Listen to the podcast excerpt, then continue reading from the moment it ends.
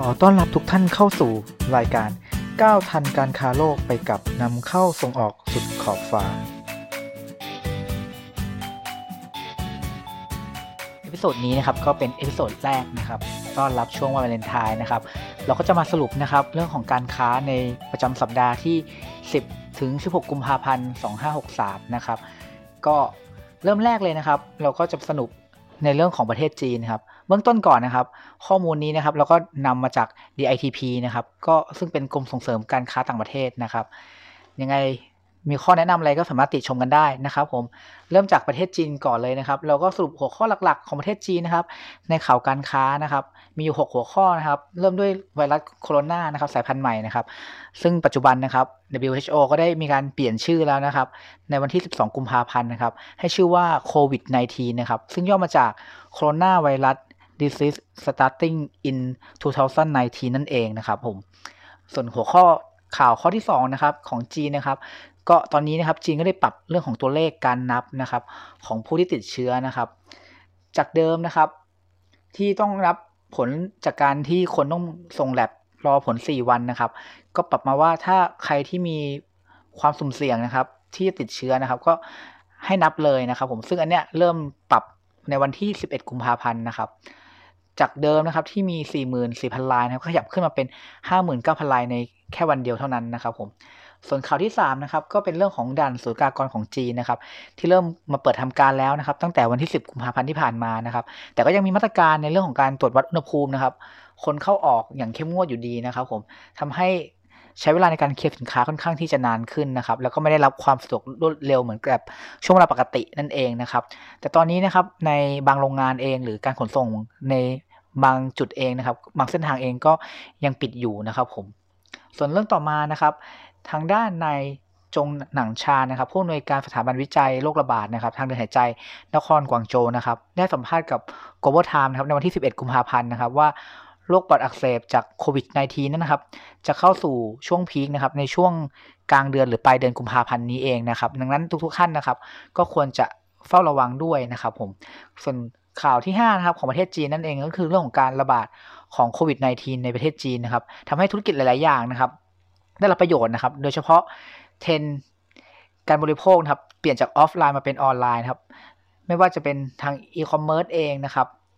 แล้วก็ food delivery บันเทิงนะครับ การศึกษานะครับ อย่างเช่นการสั่งสินค้าเกษตรออนไลน์ครับ ก็เพิ่มขึ้นถึง 1-3 เท่าตัวโดยทีเดียวนะครับ ก็หลักๆนะครับ ก็จะผ่านแอปพลิเคชันซูเปอร์มาร์เก็ตนะครับเหอมานะครับชื่อของจีนก็ชื่อว่า Fresh เหอมานะครับ ซึ่งเป็นของอาลีบาบานั่นเองนะครับข่าวที่ 6 ที่เกี่ยวข้องกับประเทศจีนนะครับนั่นก็คือเรื่อง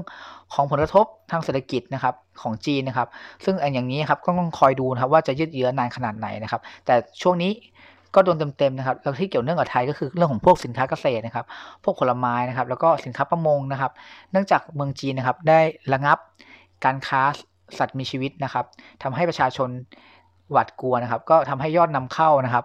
กุ้ง lobster เอยนะครับแซลมอนเอยนะครับลดลงค่อนข้างมากครับ ซึ่งตรงนี้เองก็จะส่งผลกระทบต่อประเทศไทยเหมือนกัน แต่คนไทยก็อาจจะได้มีข้อดีนะครับ อาจจะได้รับทานรับทานแซลมอนที่ราคาถูกลงนะครับ หรือ lobster ที่ราคาถูกลงนะครับผม มาต่อกันด้วยข่าวของสหรัฐอเมริกานะครับ ก็สรุปหลักๆ ก็จะมีด้วยกัน 4 ข้อนะฮะสี่หัวข่าวด้วยกันนะครับ หัวข่าวแรกนะครับก็คืออัตราการว่างงานนะครับ ในสหรัฐอเมริกาก็ถือว่าต่ำสุดในรอบ 10 ปีนะครับ ตลาดหุ้นก็ทำนิวไฮนะครับ ต่อเนื่องกันเลยนะครับ ซึ่งแตกต่างกับตลาดหุ้นไทยเลยทีเดียวนะครับผม ก็ตรงนี้คาดการว่านะครับ ตัวเลข ที่จะเกิดขึ้นในวันวาเลนไทน์ที่ผ่านมานะครับขยับจาก 20,000 ล้านเหรียญสหรัฐนะครับเป็น 2.7 ล้านเหรียญสหหมื่น2.7 หมื่นล้านเหรียญสหรัฐเลยทีเดียวนะครับก็เติบโตมากถึง 35%นะครับแล้วก็ในช่วงนี้นะครับเศรษฐกิจสหรัฐก็ขับเคลื่อนโดยการใช้จ่ายภายในประเทศนะครับในช่วงเทศกาลวันวาเลนไทน์นะครับ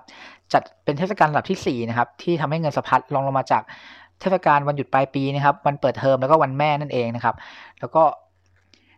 ช่วงวันแม่ของสหรัฐอเมริกานี่จะเกิดขึ้นในช่วงพฤษภาคมนะครับ ไม่ใช่สิงหาคมเหมือนกับบ้านเรานะครับผมหัวข้อที่ 3 นะครับ ก็ปีนี้คาดการว่าผลผลิต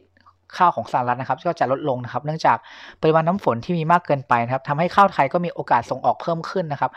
ประมาณ 11%นะครับ ก็ส่วนใหญ่ก็จะเป็นเรื่องของข้าวหอมนะครับผม แต่ตรงนี้เองนะครับ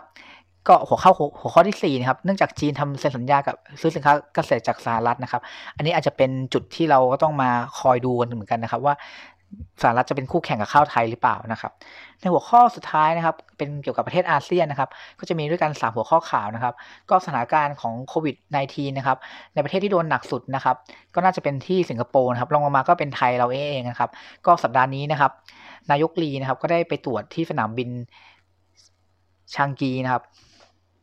แล้วก็ได้ให้กำลังใจเจ้าหน้าที่นะครับ โดยนายกลีเองก็ยอมรับนะครับว่าผลจากโควิด -19 ในครั้งนี้นะครับ หนักกว่าซา